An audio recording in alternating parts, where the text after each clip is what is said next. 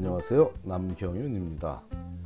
미국에서 의대 보내기. 오늘은 그 674번째 시간으로 벌써 의대 인터뷰가 시작되었냐는 질문에 대해 답을 드리겠습니다.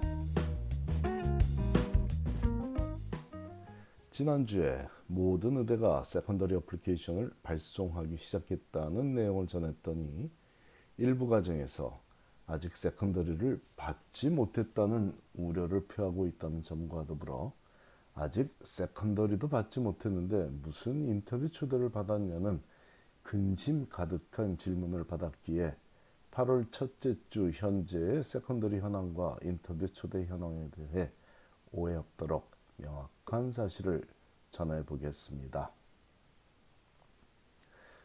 지난주에 소개한 내용 중에 아직 secondary를 모두 제출하지 못한 학생은 가망이 없다는 얘기라는 것은 절대로 아니지만 이미 앞서서 마무리한 학생들이 조금 더 일찍 인터뷰 초대를 받을 확률이 높다는 것은 사실이며 7월 말 현재 이미 인터뷰 초대를 받은 학생이 있는 중요한 이유 중 하나가 그들의 time management skill이 뛰어나다는 객관적인 평가를 받기 때문이다.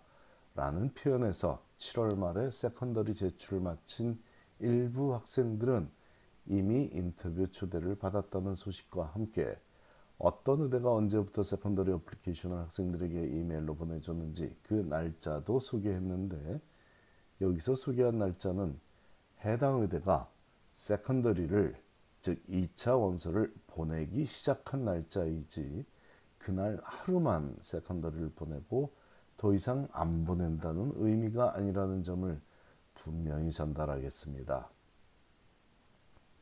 최근에 MCAS 어플리케이션을 제출한 학생이라면 아직 secondary application을 전혀 받지 못했을 것이지만 1차 원서가 처리되는 과정이 지나면 조만간 secondary를 받게 될 것입니다.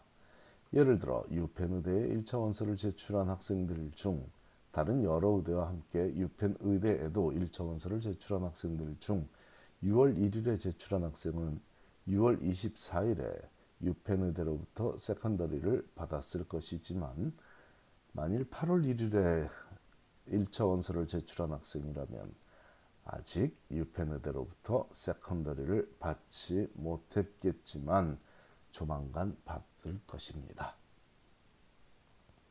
아울러 MCAS 어플리케이션이라고 불리우는 1차 원서와 마찬가지로 secondary application이라고 불리우는 2차 원서도 조속히 제출하기를 권하는 이유는 남들보다 먼저 인터뷰에 초대받아서 일찌감치 인터뷰에 임할 수 있게 되기를 바라는 마음에서 기인한 것인데 그 이유는 일반적으로 의대 입시는 먼저 인터뷰에 임한 학생들을 먼저 합격시키는 rolling admission 제도를 활용하고 있기 때문입니다.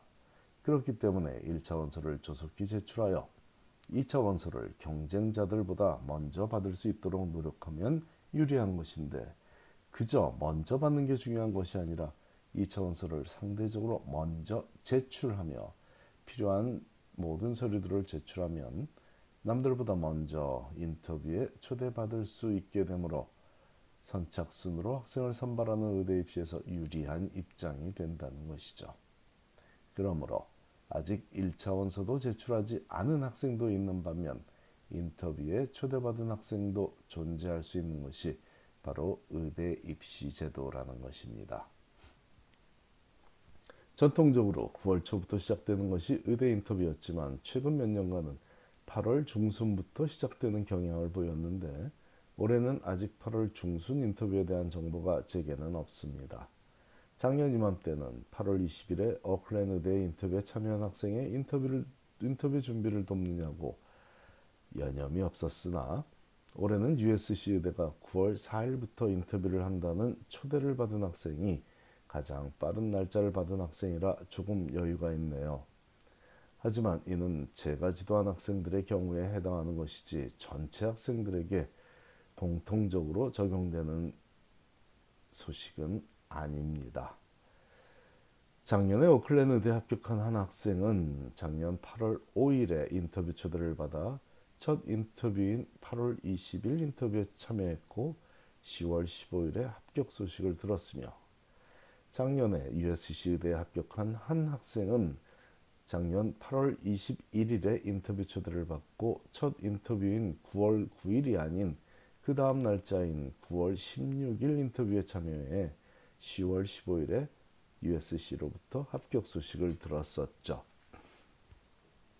올해도 오클랜 의대는 다른 의대보다 더 빠른 날짜에 인터뷰를 시행한다는 방침인데 기왕 소개한 김에 오클랜 의대가 공식 홈페이지에 rolling admission timeline이라며 공지하는 내용 중에 첫 합격자를 발표한 날짜를 10월 15일이라고 소개하며 추가로 밝힌 내용도 소개하자면 Offers of admissions made on a rolling basis until the class is full 이라는 내용입니다.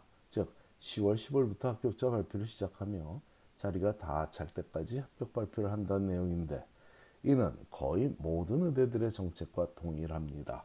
10월 15일은 의대연합회 내비 규정으로 허용된 매년 첫 번째 합격자 발표일이라 올해도 10월 15일부터 합격자 발표가 이루어지게 됩니다. USC 의대 홈페이지도 10월 15일을 다음과 같이 소개하고 있습니다. Offers of admission are made beginning on October 15 and continue to be made on a rolling basis. 앞에 소개한 오클랜 의대 합격자 발표 정책과 동일한 내용이죠.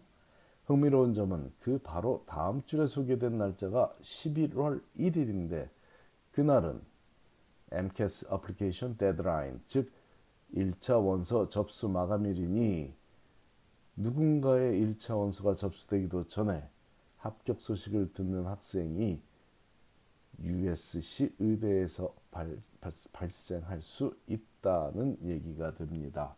즉 그런 제도가 바로 rolling admission 즉 선착순으로 합격생을 발표하는 의대 입시 제도입니다.